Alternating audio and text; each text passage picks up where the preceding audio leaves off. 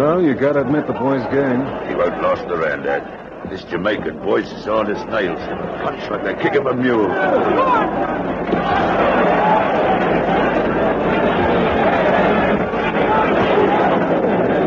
There, what I tell you. The referee stopped the fight. Well, it was fair. Crazy crowd, the English. Always shout for the underdogs. But I bet it'll be different next week for the Empire title, Bart. If there is an Empire title. What do you mean by that? Staff troubles. There's an LCC ruling at Earl's Court, and the whole area must be cleaned up right after the meeting. I don't know how we manage tonight, let alone next week. You short of staff, Mr. Moore? Fool's desperate. Then I'm the answer to a maiden's prayer. Ring up Grosvenor 5995. That's the phone number of Assignments Unlimited at 33 Half Moon Street. Aubrey Mason at your service. At Assignments Unlimited, we do anything, anywhere, at any time. 33 Half Moon Street.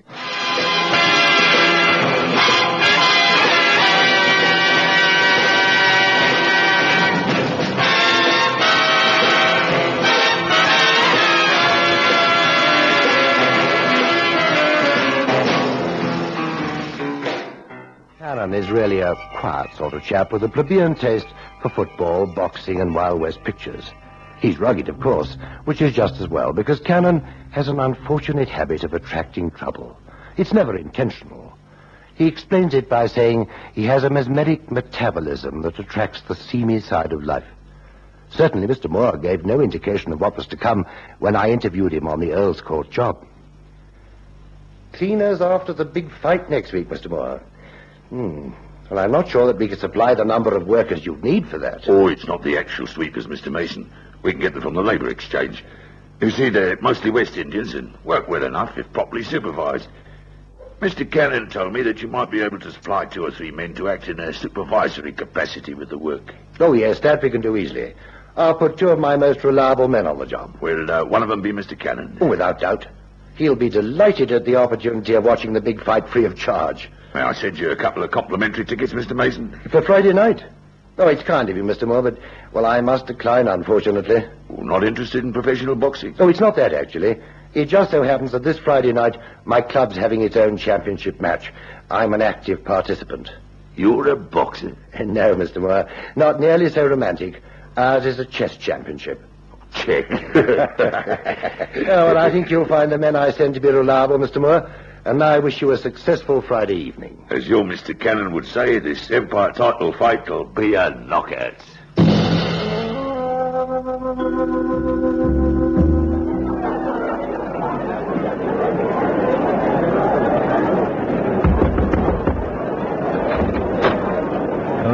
Hi. Any objections if I park in the booth here for the fight? Well, that depends. Are you an American? New York. You? Milwaukee. Well, regulations state only members of the staff are allowed in here.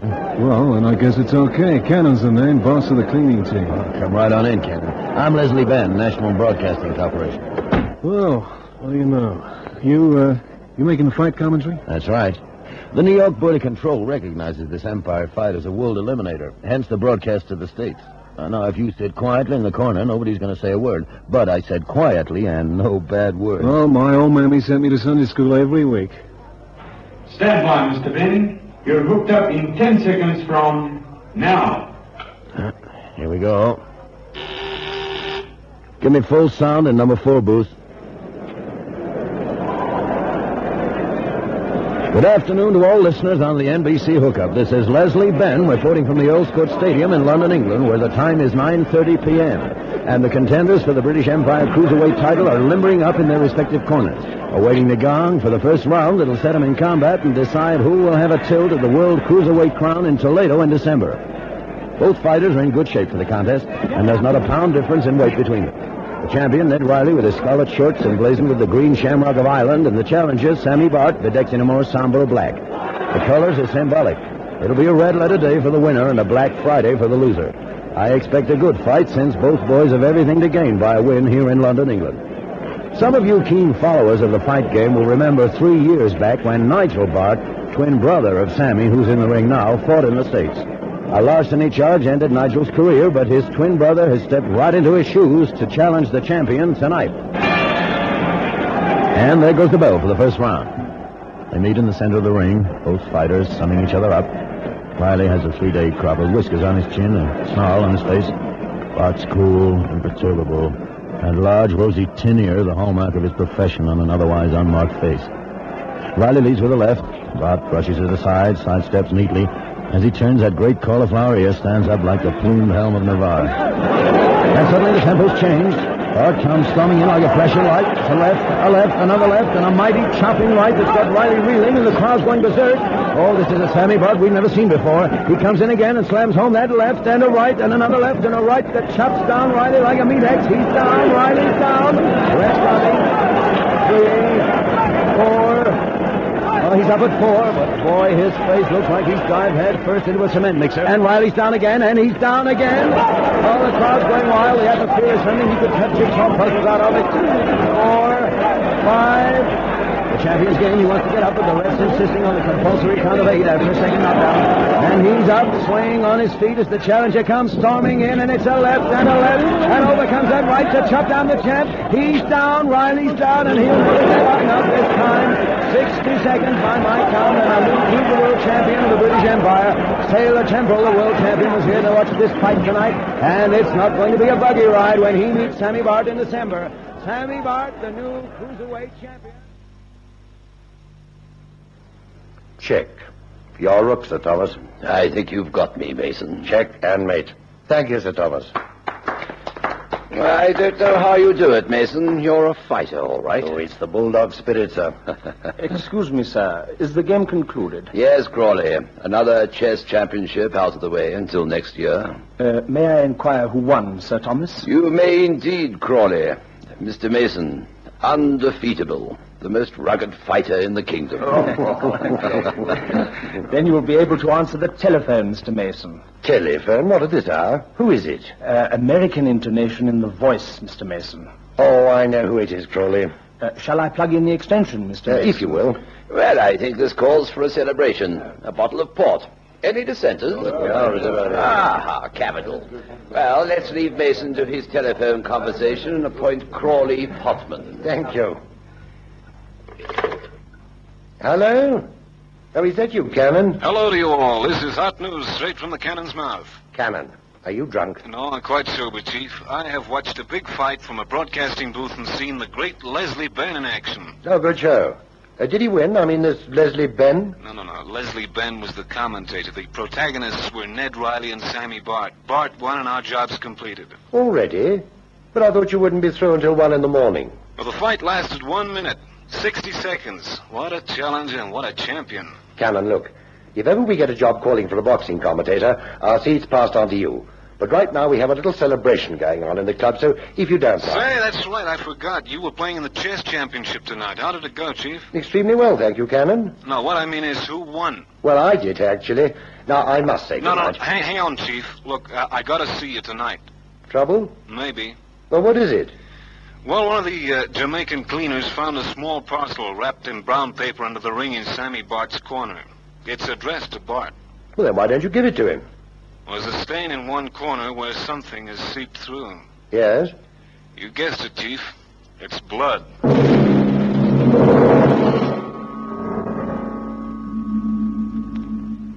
All right, Cannon, dump it on the table. You say you found it under the ring by this Sammy Bart's corner? Well, strictly speaking, Chief, one of the Jamaican cleaners found it. And he handed it to you? That's right. Are they reliable, these Jamaicans? Well, if you mean honest, yes. As anybody's honest who works as janitor. They're superstitious, too. This guy Bart wasn't expected to win, and yet he sailed through the champion like a maniac with a pole axe. So I told the Jamaican it was probably voodoo. Well, what on earth did you do that for? Mr. Moore promised me a personal bonus if I got the place clean before midnight.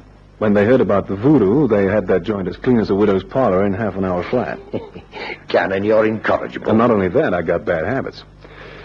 Well, what do we do, Chief? Open or deliver? Well, it might simply be meat.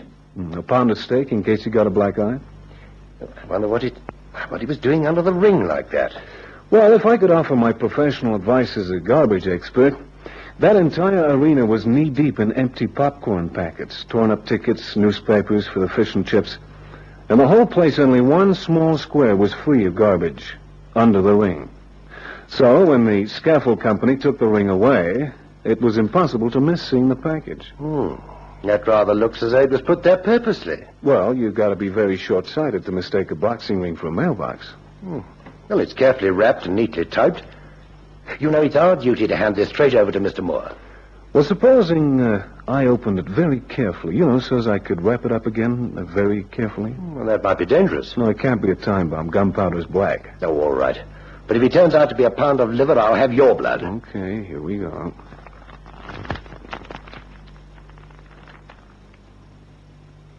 Wow. Maybe it was the voodoo after all. Cannon. That's an ear. A human ear.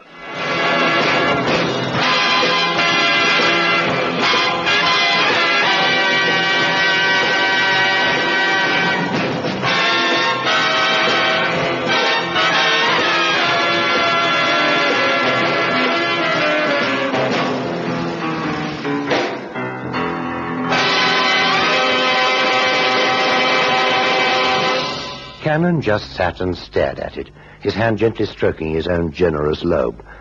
And then it occurred to me that this was a very large ear, severed sharply but crudely from its owner's head. What could it mean? I glanced inquiringly at Cannon. Well, that's new. Maybe a day old. Yes, I was thinking the same thing. Well, who can it belong to? Well, search me. Maybe we got a modern Van Gogh running loose in London. Van Gogh was an artist. Anyway, he cut off his ear to send to his lady love. Well, could be in reverse. A lot of these dames go dizzy over prize fighters. A girl's ear?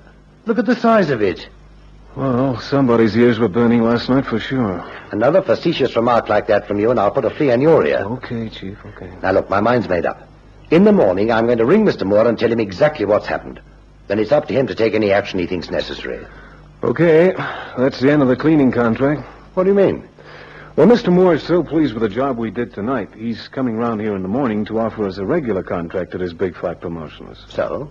And one of the rules is that all lost property is deposited with the man in the box office. That's why he wants supervisors. Once he knows that we remove this parcel from the arena and open it, you get what I mean, Chief? I don't like it, Cannon. The police should be informed. Well, there's no law against cutting off your ear. I mean, legally it's like cutting toenails. So, some nut cuts off his ear and sent it to the challenger, Sammy Bart. It's a man's ear, and a big one at that. How do we know why he did it? No, all right, but, well, what do we do with it? I say we're morally obliged to take it round to the police station, even if we do lose the cleaner's contract. No sense in cutting off your nose to spite your face. Cannon. Sorry, Chief. Now, look, let me wrap it up again and take it round to Sammy Bart first thing. Oh, all right, you win. But I don't like it. I don't like it at all, Cannon. What on earth will Mr. Bart say when he opens it? Sammy Bart is the Empire champion, and he comes from London, so he'll probably say... Yes? What's this here?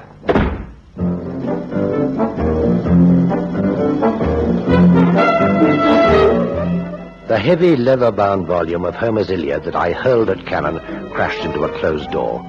In a way, I was glad that he brought the grisly parcel back to the office. I know very little about prize fighters, but I reasoned that Mr. Bart, having won his contest, would be feeling a little like myself.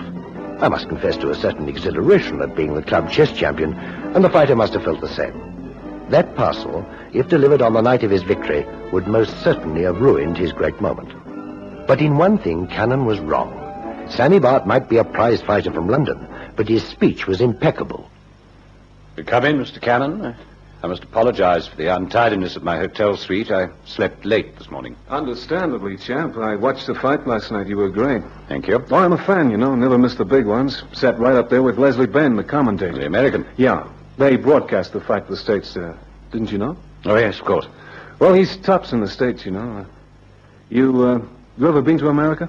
No. No, I've never been to America. They said at the desk that you had a parcel to deliver to me personally. Oh, yes, right. I've got it here. Well, who gave it you, may I ask? Nobody. You see, I was in charge of the cleaners at the stadium, and one of the workers found this under the ring by your corner. It's addressed to you, so I thought I'd bring it round personally. Well, that was very kind of you. If you'll wait a minute, I'll see that you're suitably rewarded. No, that's okay. It's just part of my job. Well, I've got to get back, so if you'll excuse me. I wouldn't hear of it. Sit down, Mr. Cannon. Well, you see, I... Sit down. Okay.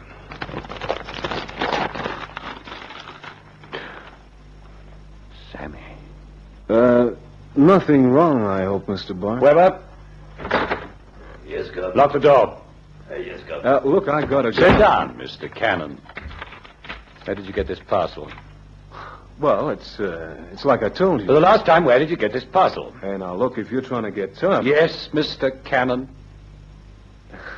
Yeah, I should get tangled up with the future world champion. Okay, I'll come clean. Better. A drink? Yeah, scotch on the rocks. Webber? Yes, Governor. All right, Mr. Cannon. You were about to come clean. Well, you see, I work for an organization called Assignments Unlimited. You can check the numbers in the directory, Grosvenor 5995. I found the parcel just like I said, but I noticed there was blood that had seeped out. Scotch on the rocks. Hmm? Oh, thanks. So I took it back to the office and opened it up to have a look. Well, the boss and me, well, we decided the best thing to do was to deliver it here this morning. What else could you have done with it? Well, the chief wanted me to deliver it to the police. Have you any idea where this might have come from? Well, I figured it was some kind of nuts. Hey, all right, Webber. Now, Mr. Cannon, having delivered your strange parcel, what do you expect me to do with it? Take it to the cops, I guess. Yes, that would be the logical thing. Or throw it away. Forget the whole incident. Yeah, that's what I do. No sense in keeping it. Forget all about it. That'd be hard for you, Mr. Cannon. I imagine your experience would make a good talking point in the pub. That I found an ear in a box and delivered it to the future world champion? You want to have me thrown out of every bar in town? It is an unlikely story, isn't it? Crazy. Very well, Mr. Cannon. You've proved to me that you're not some idiotic practical joker, so you may go. Webber? Well, thanks, Mr. Bart. It's nice to have met you. Oh, and here's a fiver for your trouble. Well, that's very generous. I make a good friend, Mr. Cannon.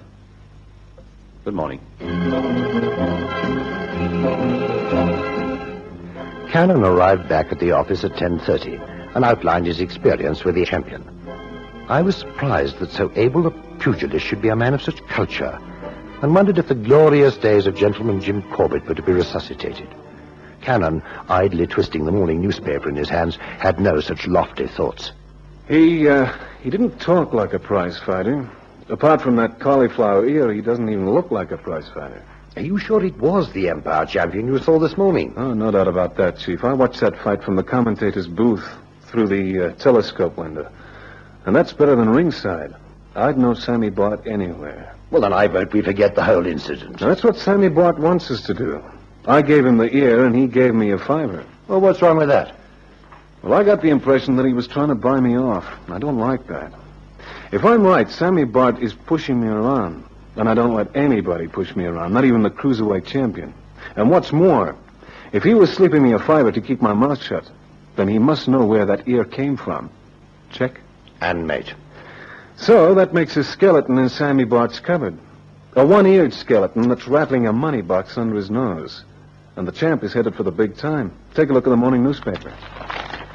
Read the headlines. Sammy Bart to be crowned king in December. King? Now, that's what they call the world champion, the king. How quaint.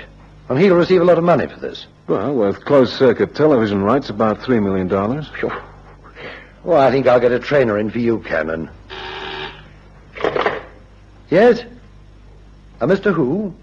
Ben. I asked him over, Chief. Oh, all right. Send him in, will you? Isn't that the commentator fellow you were telling me about? That's the boy. I heard him make a few remarks about the champ and the challenger last night. I just wanted to hear more. Oh, do come in, Mr. Benn. Thank you. Oh, hello there, Cannon. Enjoyed the fight last night? Great. Mr. Benn, this is Mr. Mason, my chief. How do you do? Oh, never better. Well, I got your message. What can I do for you? Well, we got a small problem, Mr. Benn. It's about Sammy Bart, the new champ. Uh-huh. Tell me, where did he get that great cauliflower ear? Lucky you. I looked it up in the ring manual. I thought I might slip it into the broadcast as a tidbit if the fight got dull. Not that I had much chance. He got it in a fight in Millwall. Not in the ring, either. A bunch of hoodlums worked him over with an iron bar. Why do you ask? You said he had a twin brother. That's right. Nigel Bart. Great fighter, too. Maybe even better than Sammy. Well, what happened? Sir Nigel Bart. Mm-hmm. Oh, he was campaigning in the States. He got hauled in on a larceny charge and was convicted. Now, if that happens to a fighter, he loses his license, so that was the end of Nigel Bart. Hmm. Tell me, has Sammy ever been to the States? To fight? No. No, but I heard tell he was in America around the time his brother Nigel was sent up the river. Mm-hmm. And this Nigel, has he got a cauliflower ear? Mm-mm. Not a mark on him. That's unusual for a prize fighter. Look, what's all this about? Look, I want to have a talk with Sammy Bart, and I want you to come with me. Oh, you're kidding. Haven't you seen the special edition? No. Sammy Bart committed suicide this morning. Jumped from the roof of a block of flats.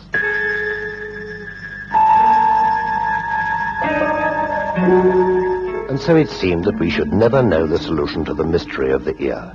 There it was in the newspaper. Sammy Bart, suicide. Complete and final. And then the telephone rang. Assignments Unlimited. Is that Mr. Mason? Speaking. Is there a Mr. Cannon with you? Yes, he's one of my operators. He's with me at the moment, as a matter of fact. Would you like to speak to him? No, not now. I'd like to talk to you both in, say, half an hour. But I must stress that our conversation be in the privacy of your office and completely confidential. Well, of course. May I ask who's calling? Your Mr. Cannon will know me. We had a little chat earlier this morning. My name is Bart. I didn't tell Cannon immediately. First, I thanked Leslie Benn, the commentator, and promised to take a more active interest in fisticuffs. Only when he'd gone did I tell Cannon about the phantom caller. Except that he wasn't a phantom. He arrived on schedule, a magnificent specimen of manhood, vibrant and very much alive. He addressed one remark to Cannon, who answered with a grunt, and then we let him have his head. I apologize for my rather high-handed treatment of you this morning, Mr. Cannon. You'll notice that I no longer have a cauliflower ear. Yeah. I came to you because my brother's death this morning closes a tragic chapter in our family life. I had to speak to you because Sammy died during the time you were in my hotel suite. Once you read about his death, you'd feel obliged to go to the police. I'm Nigel Bart, of course, Sammy's twin brother. It was I who fought and beat Ned Riley last night, not Sammy. We were identical twins. No one could tell us apart, except for the cauliflower ear and Sammy's mental instability. The ear you saw on me last night was fabricated from rubber and glued over my own. It was one reason why I had to finish the fight quickly. A blow from Ned might have dislodged it. And my brother Sammy went downhill when our father died. Kept bad company, seldom out of trouble. I did all I could, but it was one battle I didn't win. I'd gladly have lost all the others, but it wasn't to be. I took him to the United States with me, hoping that a new environment might change him. But he was caught by the police, charged with larceny. And that was before his brush with the Millwall gang that damaged his ear. Oh, in short, I rang the changes, stood trial for him. You probably know the result. Sammy tried hard to go straight. He turned professional. He was all right for a time. It didn't last. The rubber ear was made a while ago as a joke. And last night, when Sammy was in no condition to go into the ring, I planned with him to swap places again. The fact he was missing his last big chance to make good threw him right off balance. Cutting off his ear and sending it to me was his last act of defiance before committing suicide. Well, there you are. The story we called The King and the Cauliflower Ear.